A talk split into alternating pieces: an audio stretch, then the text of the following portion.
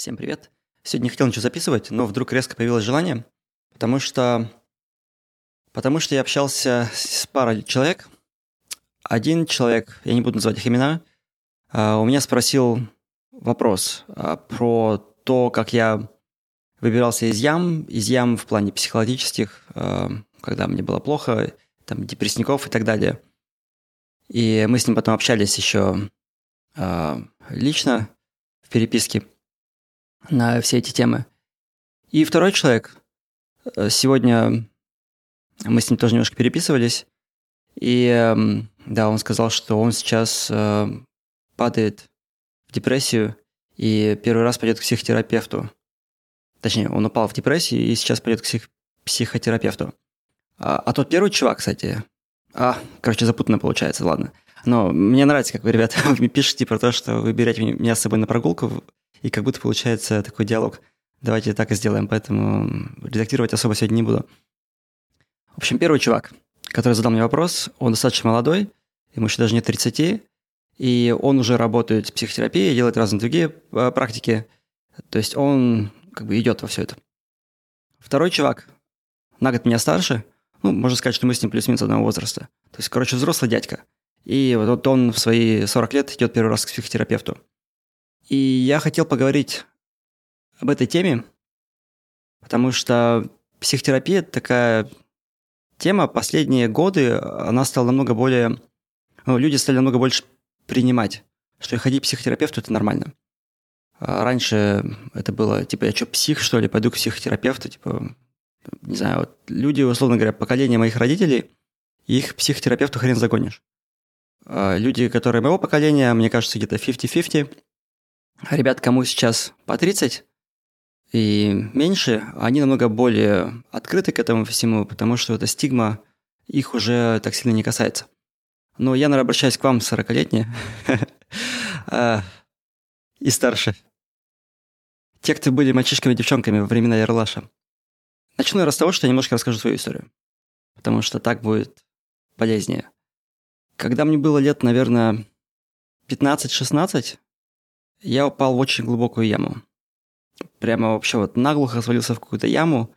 Меня было все очень плохо. Я не мог вообще, не знаю, ничего с собой сделать. Просто было ощущение какого-то пиздеца постоянного. Просто постоянно хуево. Ну, других слов просто не находится. Я, кстати, поменял уже свой подкаст на Explicit, чтобы не маркировать отдельные эпизоды, потому что буду говорить, как говорится. Короче, упал я в эту яму, и в ней сидел очень глубоко. И депрессия такая хрень, когда это не то, что тебя что-то триггернуло, и там типа ты расстроился. Да, люди, у которых не было депрессии, они никогда этого не поймут. То есть депрессия такая, тебе просто постоянно херово. Когда что бы ни происходило, у тебя все время такое состояние, о, о, все плохо. И ты вот постоянно в этом живешь, себя еще больше накручиваешь, варишься – Хуже всего, когда ты еще в голове понимаешь, что тебе херово, ты хочешь из этого выбраться, но ты не знаешь как. И, может быть, пытаешься что-то делать, и делаешь какие-то вещи контрпродуктивные. Например, бухаешь. Потому что когда бухаешь, начинаешь э, отвлекаться от того, что происходит, становится вроде типа как лучше, там все дела. А, на самом деле, потом, когда ты отходишь от этого пьяного угара, становится еще хуже.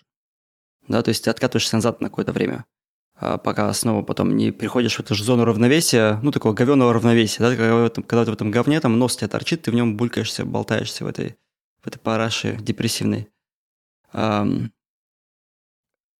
Потому что, да, потому что депрессия – это такое состояние, это просто ужасное состояние.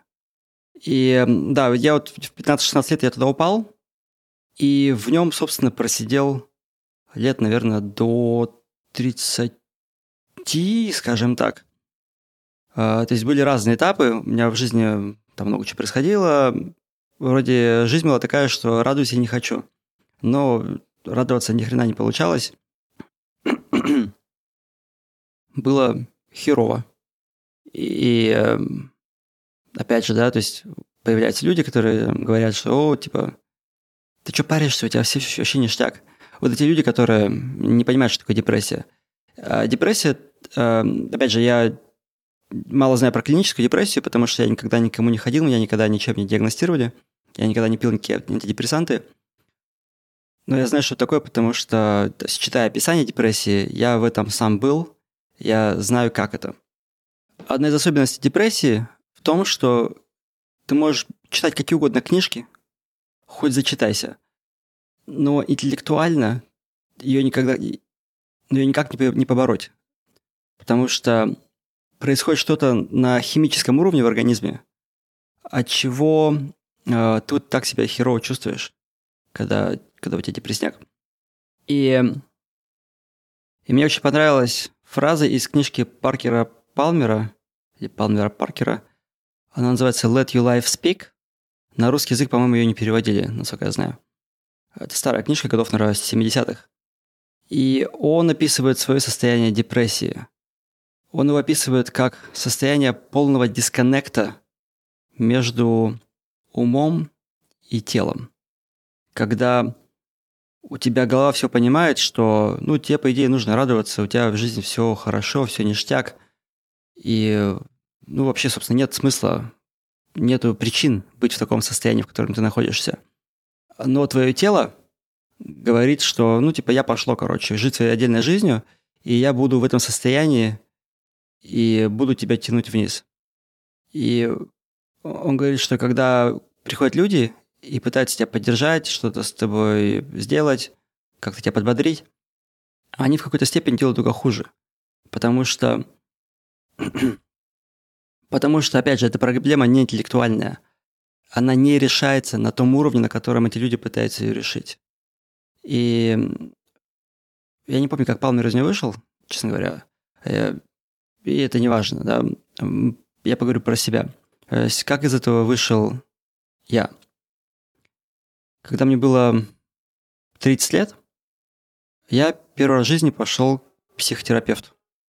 А я к тому времени уже переехал в Америку, и там все стало еще хуже.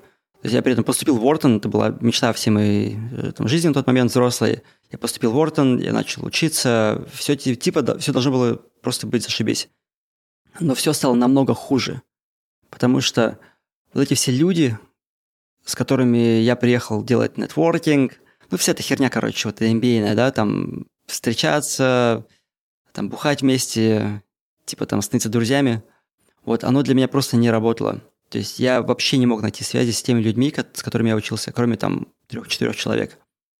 И чем больше я себя пушил в это, тем хуже мне становилось, тем больше я терял связь с собой, и тем вот этот дисконнект становился еще глубже и тем больше меня еще больше роняло вот в эту яму, пока, наконец, я не достиг того состояния, в котором я просто так падал, падал, падал на дно.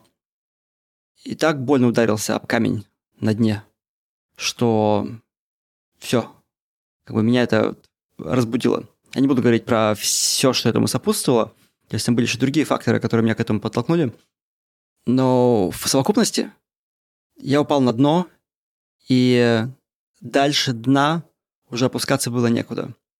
И когда ты падаешь на дно, на самом деле единственное, что ты можешь сделать, это встать на него и оттолкнуться. Потому что дно – это твердая поверхность. Пока ты тонешь, тебя там этими всеми течениями бултыхает, ну, как выражение говно в проруби, да? Ты находишься, то есть тебе не за что зацепиться. То есть ты вроде как и наверх пытаешься плыть и в бок и туда, и все это не работает. Ничего не работает вообще. Вот. Но когда ты падаешь на дно, ты понимаешь, что, по крайней мере, ты понимаешь хотя бы одну вещь. Ты понимаешь, что верх, он вот там, наверху, а вниз это там, где ты стоишь ногами. И поэтому, по крайней мере, для тебя становится ясное направление.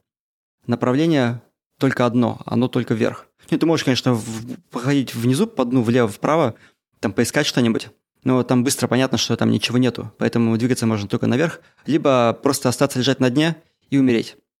Потому что когда ты в депрессии, часто хочется просто умереть. Ничего больше не хочется. Хочется просто лечь и лежать. И ничего не делаешь. Никто не трогает. Такая апатия, просто стопроцентная вообще наглухо апатия, в которой просто нет вообще никакой жизни. и посещают мысли о смерти. У меня много раз были мысли о смерти, о том, что причинить смерть самому себе. И ну, мне ума хватило никогда это, этого не сделать. Ну, я убухивался, конечно, там до таких состояний, что ничего хорошего этом не было. Ну, совсем еще молодым. И были мысли, допустим, когда едешь на машине, думаешь, что это всего лишь вот один раз крутнуть рулем, и все, и я врезался в столб, и, э, и все, и на этом все закончилось. И вот этого, и вот этого пиздеца, вот этой жизни моей больше не будет. И хер с ней. И все, и будет, и будет мне хорошо, будет мне счастье после этого. Ну, типа какое-то там счастье. Я не знаю, на самом деле даже не думаешь про то, что там будет. То есть ты даже не думаешь о будущем, ты думаешь о том, как, блин, закончить э, вот то настоящее, вот то состояние, в котором ты находишься, как выбраться из него, как перестать чувствовать себя как говно каждый день. Вот это то, к чему ты стремишься, когда у тебя депрессия. Ну, я стремился, по крайней мере. Ладно, не могу говорить за всех. И я пошел в психотерапию. Было очень сложно. Моя первая психотерапевт, э, я с ней работал три раза в неделю по часу. Я был в Филадельфии, она была в Иркутске. По рекомендации знакомых э, я ее нашел. И она работала методом классического психоанализа. То есть это мы с ней созваниваемся по скайпу. Ну, и когда лично с ней встречался уже в Иркутске, то есть я приходил к ней, ложился на кушетку. Да, слушайте, да, реально, я ложился на кушетку, реально, прям как в фильмах. И мы пытались там идти в эти все детские, детские травмы там, и так далее. То есть вся эта тема, про которую э, э, рассказывают и показывают э, в кино, в книжках пишут. И я помню, как было сложно. Самый первый раз, когда мы с ней начали работать, потому что каждый день, когда я ходил в университет, идти было около получаса, туда получаса обратно, я вставлял себе в уши наушники и слушал какие-то аудиокниги. И постоянно, получается, забивал свой эфир. То есть дома у меня была семья, я делал очень много домашки, там еще над проектом мы работали, над стартапом с ребятами с класса. А потом я забивал себе уши наушниками шел в университет. В университете была очень интенсивная учеба, постоянно какие-то люди, то есть там постоянно находишься с кем-то, что ты делаешь, либо потребляешь какую-то информацию. И потом вечером, я помню, даже когда укладывал ребенка спать, то есть все, вот он лег, Э, типа засыпает, и я себе наушники в уши вставляю и дальше слушаю. И потом перед сном тоже. И получается, единственное время, когда у меня вообще было свободно в голове, это, наверное, когда я принимал душ, потому что мне, не знаю, не хватило денег, либо хватило ума, да, не купить себе какую-нибудь водонепроницаемую колонку, через которую я мог бы слушать аудиокниги еще и в душе. Вот этого я, слава богу, не сделал. И первая задача, которую мне поставила моя психотерапевт, кстати, мне очень нравится работать с женщинами. Я ни разу не работал с мужчинами. И, не знаю, мне комфортнее работать с женщинами. Тоже мужики, да, я к вам обращаюсь. Не зацикливайтесь на том, что должен быть мужик. Попробуйте и так, и так. А, то есть мне с женщинами намного комфортнее. Как-то так. В общем, она мне поставила задачу. А, вытащи нахер из ушей наушники и посмотри вокруг. Я помню, это была весна 2000, 2014 года, кажется.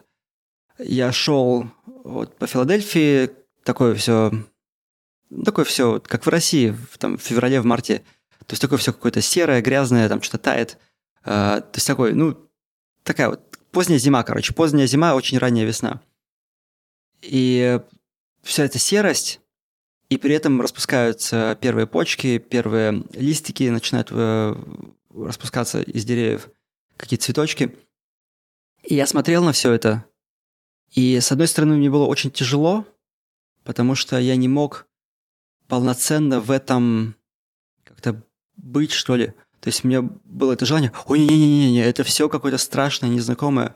Мне нужно срочно взять снова наушники. Где мои наушники? А наушники, если не ошибаюсь, я даже дома оставлял, чтобы у меня даже не было соблазна э, полезть туда и наушники уши вставить. И в итоге пришлось, пришлось э, принимать вот этот мир, в него как-то погружаться, выходить из своей этой ямы и быть, быть в нем. И опять же, да, я не всегда, я не всегда был занят эфиром, я не всегда слушал аудиокниги. Э, это появилось только с появлением айфона. До этого я просто мог лежать на диване, ничего не делать. Просто в апатии, да. Ну, кстати, играми забивал эфир, когда совсем маленький еще был. Ну, там, 16 лет. Кстати, да, как раз был период, когда я, я очень сильно увлекся игр, играми. а, но потом перестал играть года 22. И я работал с этим психотерапевтом два или три года, а, и постепенно начинало становиться лучше. И какие-то вещи, куда мы ходили, вот эти все детские какие-то травмы, там, с родителями, вся эта бодяга, которая у, у каждого из вас есть, кстати говоря. И тоже сразу обращусь к родителям. Те из вас, кто типа идеальные родители, кто считает, что у них, ну и у кого действительно классные отношения с, э, с детьми, к 30 годам, если ваши, вашим детям тоже понадобится психотерапевт. Потому что где-то там какие-то травмы все равно будут сидеть, и это неизбежно. Поэтому с детьми есть смысл э, направлять их в это направление, чем раньше, тем лучше. Я не говорю, что нужно детей водить к психотерапевту, но нужно следить за знаками, которые дети посылают. Потому что, наверное, что бы я хотел, это когда мне было 16 лет, чтобы ко мне подошел кто-то из моих родителей и сказал, Илья, ты знаешь, я вижу, что у тебя происходит какая-то вообще полная херня. Э, вот пойдем, там, не знаю, к Ирине Васильевне и э, просто поговори с ней. Она хорошая тетя, э, может тебе помочь. И эм, человек депрессии не дурак, он понимает, что у него все плохо. И он может взять и пойти, и даже если это подросток. Поэтому эти вещи нужно не забрасывать, если есть какие-то сигналы, если есть какие-то признаки. А нужно обращать на это внимание и детям помогать. Но я опять ушел в сторону. Потом была другая психотерапевт. С ней работал около года. А, с ней мы делали немножко другие практики. А, делали классический, классический, классический психоанализ и другие практики в том числе. Там тоже становилось потихонечку лучше. Потом я перешел к другому психотерапевту, с которой, собственно, работаю сейчас. Уже, ну, не знаю, лет пять, наверное.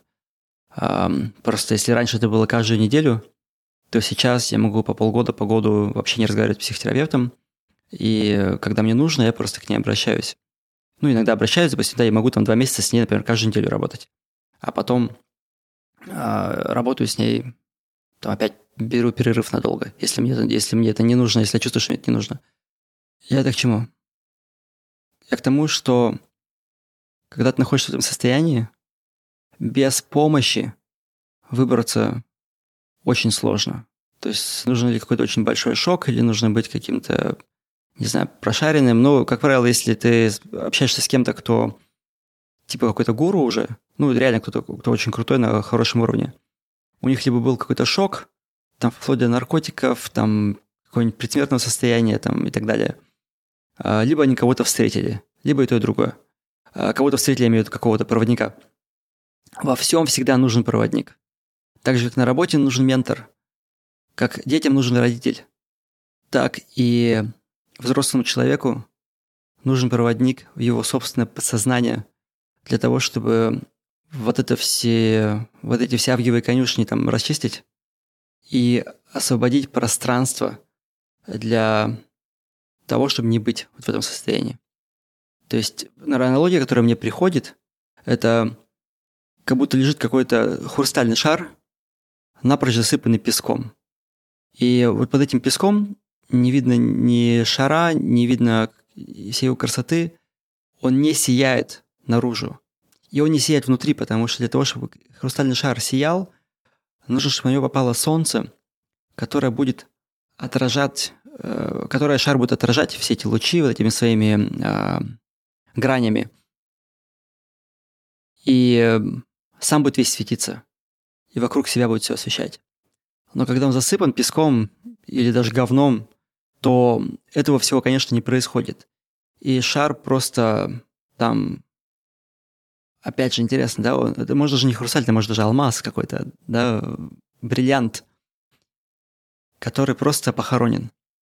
И это то, как ты ощущаешь себя во время депрессии, это вот ощущение, что тебя закопали заживо. И ты ничего не можешь с этим сделать, потому что у бриллианта нету рук. И поэтому нужно, чтобы кто-то пришел сверху с кисточкой и начал этот песочек потихонечку влево-вправо расчищать. Туда-сюда, туда-сюда, туда-сюда, туда-сюда. И постепенно а, расчистить до тех пор, пока не появится эта первая грань, которая начнет себя впитывать свет. И тут, наверное, аналогия начинает ломаться, потому что когда ты начинаешь чувствовать свет, представьте себе, что бриллиант начинает вибрировать. Физически это, наверное, невозможно, но, допустим, он начинает вибрировать от света. Это такой особенный бриллиант. И от этих вибраций песчинки начинают потихонечку сами ссыпаться. И чем больше проводник счищает с бриллианта этот песок, тем больше бриллиант начинает вибрировать. И в какой-то момент проводник может засунуть руки в песок, взять этот бриллиант двумя руками и поднять его наверх. Но это возможно сделать только в том случае, если бриллиант этого проводника к себе позвал. Если он послал из-под песка вот эти сигналы. Блин, я подыхаю, мне нужна помощь. Пожалуйста, помогите мне кто-нибудь. Вот вам 100 долларов в час. И эти деньги себя стоят. Это, наверное, проект с самым большим возвратом на инвестиции для меня. Это инвестиция в свое собственное психическое здоровье и в духовность. О, я разошелся. Чувствовал себя пастором. Но это было нужно, наверное, мне самому. И надеюсь, нужно кому-то из вас, кто это сейчас слушает, аж до сюда. Если было полезно, поделитесь с тем, кому это может быть нужно сейчас. Потому что я понимаю, что когда мне было 30 лет, я даже не думал про психотерапию. Психотерапия это была какая-то хрень из телевизора для отчаянных домохозяек, которые, ну не знаю, я даже не, знаю, почему они туда ходили. Но это была просто какая-то комичная хрень из телека. Ну, если честно, американская психотерапия так, так и выглядит и, э, в фильмах. Э, и в целом мне классический психоанализ не зашел. То есть я думаю, что я бы двигался намного быстрее, если бы э, сразу были какие-то другие практики, которые позволяют более глубоко заглядывать в подсознание. Но как есть, так есть. Это был мой путь. И у каждого из вас свой путь. Даже если вам сейчас 50 лет, или 60 лет, или 70 лет, у вас еще есть определенная продолжительность жизни, которую можно дожить в более классном внутреннем состоянии. Поэтому не стесняйтесь обращаться за помощью. Всем пока. А, ну, ребят, такой коротенький постскриптом. У меня все нормально. У меня все нормально сейчас. Уже последние лет пять. Но я прожил большую часть своей взрослой жизни вот в этой жопе. И не повторяйте мои ошибки, если вы моложе меня, если вам 25, 30, 35, как я сказал, уже хоть 70. Как только вы знаете, что что-то можно поменять, идите меняйте все в ваших руках. Все, теперь точно всем пока.